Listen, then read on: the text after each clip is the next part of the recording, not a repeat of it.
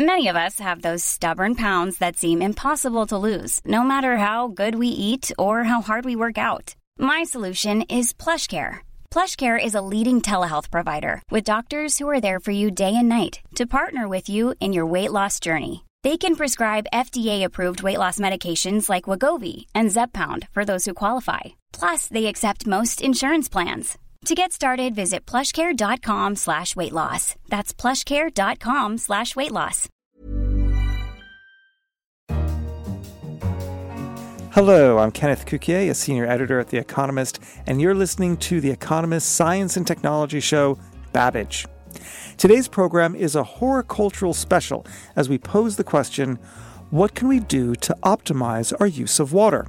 We learned some valuable tips from experienced gardeners. If you've done good lawn care, so you've aerated it, you've top dressed it, and you have a healthy lawn, it can live without that water for a short time. And we'll ask if the world's water crisis is set to get worse. We run into something called the Jevons paradox, which is when we use a resource more efficiently, very often that leads to using more of that resource ultimately.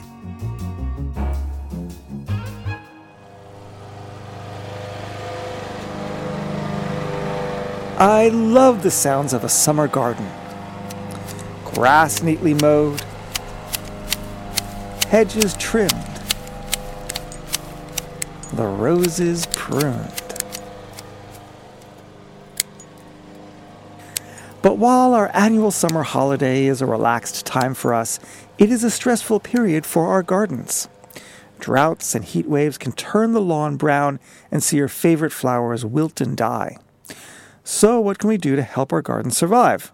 For this special edition of Babbage, we've teamed up with experts at one of the world's leading botanical gardens, the Royal Horticultural Society's Wisley in Surrey, about 20 miles to the southwest of London.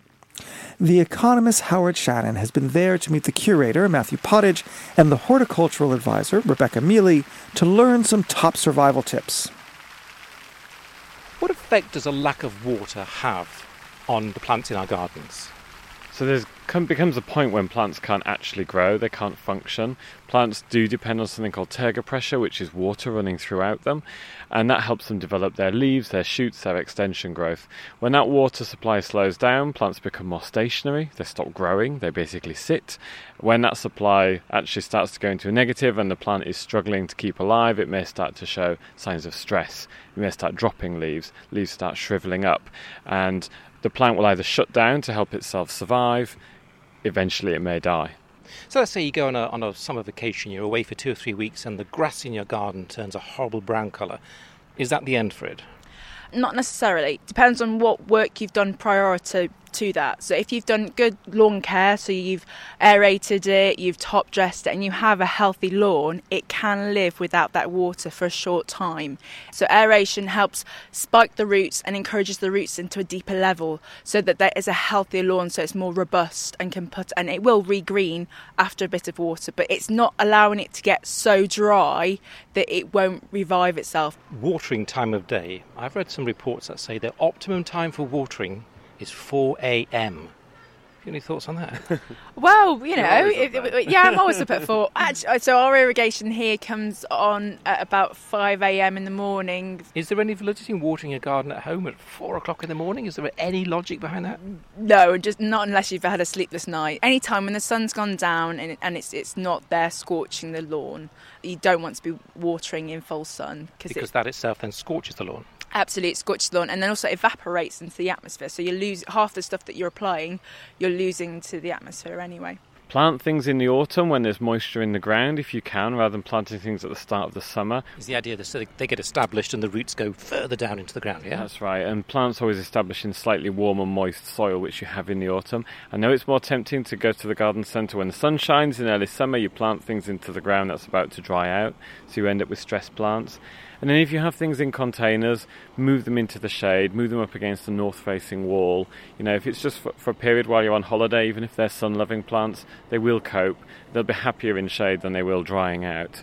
And the other thing is just try and avoid plants being really pot bound. If something is really, really pot bound, it is going to dry out quicker. The roots have already filled all the available compost, and normally in no time at all during, you know, hot summer days, those things can need watering, you know, maybe twice a day, which just isn't practical if you're going away. And also saucers underneath the actual pot so it catches the water because sometimes if a pot has completely dried out, what you'll find is the water will run out completely and you think, oh, it's fine, it's all gone in, but actually having a, a dish just to catch the runoff, it will absorb it better. And also if it does rain, then that also is captured too. If you have pest and disease around, they're going to be first knocking on the door to uh, finish off something that's already in a bit of a state. So, when a plant is under stress and is a little bit ill, it's more vulnerable to disease, yeah? It is, yeah, it is. Like us, really, you know, if we're worn out, run down, exhausted, you know, chances are you're going to pick up that virus that's going around when someone did a big sneeze in the office earlier. So, same with plants, and we have a lot of woody plants which are often susceptible to a thing called honey fungus and you know the plant that's going to come down with the honey fungus is something that's been drought stricken or it's had a rough time or it's been overwhelmed by something else. Mother Nature tidying up the weak. Now, on a hot day, I don't know about you, Matthew, but I tend to wilt quite readily. Um, sometimes I notice plants are wilting. What's happening there? Yeah, they do, and sometimes just in extreme heat and extreme sunlight levels, there's a thing called sun flag, sun wilt. Often with plants, they're losing water quicker than they can take it up. You do see that reaction in the leaves, normally, I mean, if a plant is dry, then it does obviously need watering, but you'll sometimes find a plant is in moist soil, but it's still wilting. That's normal, that's natural, there's not anything you can do. When the temperatures go down, when the sun moves off it, it will kind of work itself out and rehydrate itself. In the kind of temperatures we've been having, with really extreme heat, it's just the plant is losing more than it can take up through its roots. And we'll be back with the experts at the RHS Wisley later in the program for tips on what drought tolerant plants we should think of choosing. You're listening to the Economist Science and Technology show Babbage, and we're asking the question what can we do to optimize our use of water? There's a famous quote by Mark Twain Whiskey is for drinking, water is for fighting over. Well, researchers at MIT predict that by the middle of the century, more than half of humanity will live in water stressed areas. The challenge we face now is how to effectively conserve, manage, and distribute the water that we do have. Jan Piotrowski is the Economist environment correspondent. Jan, why are we facing a water crisis? Well, it might seem paradoxical because, um, as many people will know, about two thirds of the world's uh, of the globe's surface is covered by water. So it seems that there's plenty of this stuff around. Unfortunately, only a very small fraction, under three percent, is actually fresh water, and of that, only a small fraction is actually easily accessible. In other words, not locked up in glaciers or snowfields or other places uh, which are difficult to tap. So, in fact, there is not perhaps as much water as to go around as the blue globe would would suggest. And um, what is more, climate change, in all, all, likelihood, is actually exacerbating the problem because it is making uh, droughts drier and floods wetter. Um, and it is often difficult to capture the water uh, during a, a, flood period. Um, so a lot of it sort of runs off and is, and is wasted, at least temporarily. So, what are the implications of this water shortage? One thing that, that we do need to remember is that water is a renewable resource. There's basically a set amount of it. The problem is not so much that there's less water, it's just that there's less of it that is accessible. And very often it is, uh, it is less accessible in places that need it for instance, close to large population centers, uh, or where people grow crops, or indeed where, where industry uh, uses a lot of it. So, uh, so the problem is making sure that there is enough water in the areas that need it and uh, going to the people that need it. Which parts of the world face the biggest problems? This is actually quite interesting. So, on the one hand, you might think that the places which are typically dry face the biggest problems.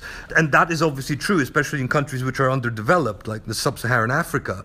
However, in fact, when you think about it, very often the places which suffer a lot of water stress are not the places which are sort of naturally deprived of water sources. So I'll give you an example of, of Sao Paulo, where I was a correspondent for three and a half years.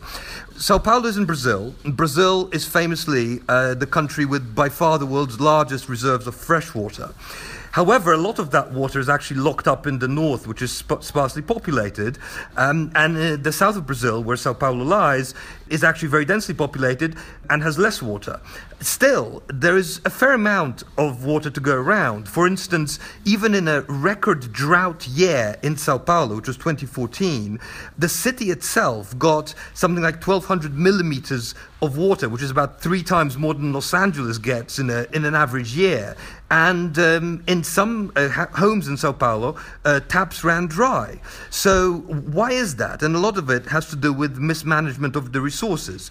So, for instance, uh, well, the, the, the, biggest problem is that water in, in, Sao Paulo, and as in many other places in the world, is just grossly underpriced. So, people use more of it than uh, perhaps they ought to.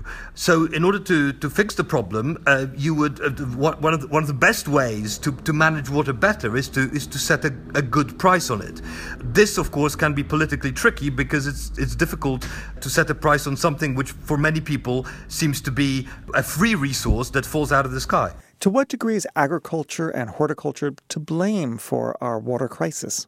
Well, it's difficult to say that it's to blame. Um, the the incentives are such that in many parts of the world where certain crops probably should not be grown, they are. The thirsty crops are being grown in places which need to be irrigated, which do not get enough enough rainwater to, to sustain these crops.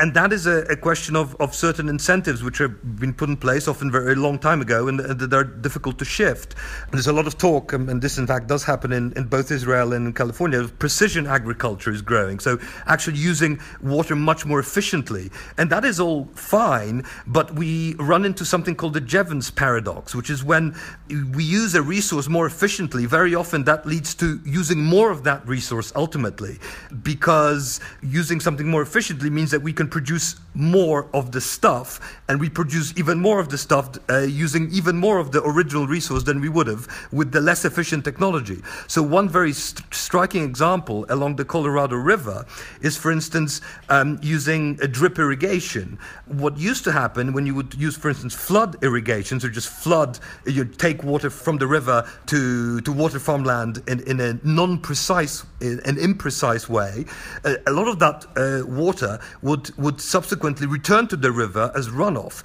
and could be used by, uh, by farmers downriver.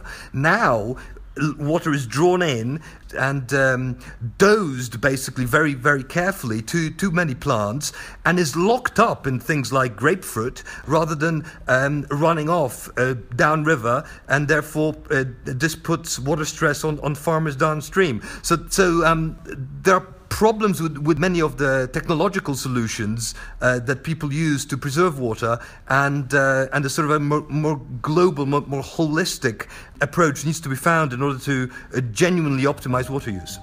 Jan, thank you very much. Thank you. If you have any thoughts on how to solve the impending water crisis, or you just have a tip on keeping the grass green, then do please put them in an email and send them our way to radio at economist.com or tweet us at Economist Radio. So, with water becoming an increasingly scarce resource, we need to think about adapting our gardens to better survive a drought or a heat wave. Some plants are naturally adapted to thrive with little or no watering. Our reporter Howard Shannon is back with the garden team at RHS Wisley for their planting recommendations. In a moment, curator Matthew Pottage and garden manager Emma Allen. But first, horticultural advisor Rebecca Mealy. Now, Rebecca, here in the drought tolerant garden, you're looking at what's called a succulent. What, what's this one? So that would be sedums. So these have got the succulent leaves, and the, that's their way of coping with the drought. So it's how they store their water, um, and they have quite a flat flower with like little stars that open up and you can reduce it in height with a Chelsea chop so it keeps it lower to the ground um, so it doesn't you know splay open. But then you have like these nice gorgeous little star flowers that open on that flat plate um, and the bees and the butterflies love them. And they're very low growing. Is that was that one of the things that helps them get through a drought? Absolutely, yeah. So it's, it's just the fact that, that, that they're low growing, they cover the surface of the ground, and and then also it helps you with your weeding, so you don't have to worry too much about the, the, the ground cover. It's a beautiful sort of grey tinge to them, isn't it? It looks yeah, like they've been get... covered in a very light, fine sort of icing sugar. Sometimes. Absolutely, and you can get purple leaved ones as well, which are quite striking, and, and you can use them as contrasts between the silver foliage of other um, plants for drought gardens. One plant group that would that springs straight to mind. There's so many of them, and they're so different. Are eryngiums, so, uh, more commonly known as the sea holly, and they come in different colours of silvers, whites, and blues. Some of them do look a bit thistle-like. They often have a rosette of foliage, rosette of leaves, and then a, a flower head comes up through that. And summer flowering normally reliably long-lived, so they will, you know, be there year on year, and they just they love a bit of direct sun, hot temperatures. They like good drainage, but the kind of summers we're getting is a real opportunity to, to show off something like that. We have an area known as our glasshouse borders at Wisley where we've had Eryngium yuccifolium growing for years. Lovely little white flower head, really pretty. You can grow it through other grasses or other perennials. Just a really good doer, really good garden plant.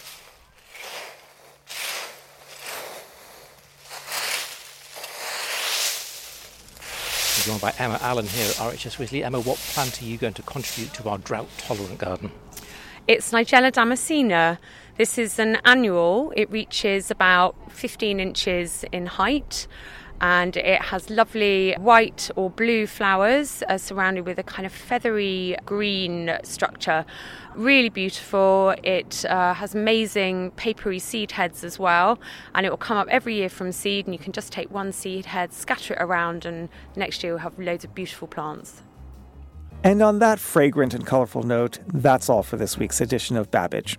Our thanks to the Royal Horticultural Society for their help in making this program. And don't forget, you can pick up this week's Economist from the newsstand just as you can pick up a flower from a field, and you can find us online at economist.com.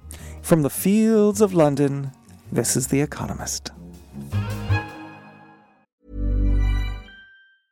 Hi, this is Matt and Sean from Two Black Guys with Good Credit. If you own or operate a business, whether it's a local operation or a global corporation, partnering with Bank of America could be your smartest move. By teaming with Bank of America, you'll enjoy exclusive digital tools, award winning insights, and business solutions so powerful you'll make every move matter. Position your business to capitalize on opportunity in a moment's notice. Visit bankofamerica.com slash banking for business to learn more. What would you like the power to do? Bank of America, N.A., copyright 2024.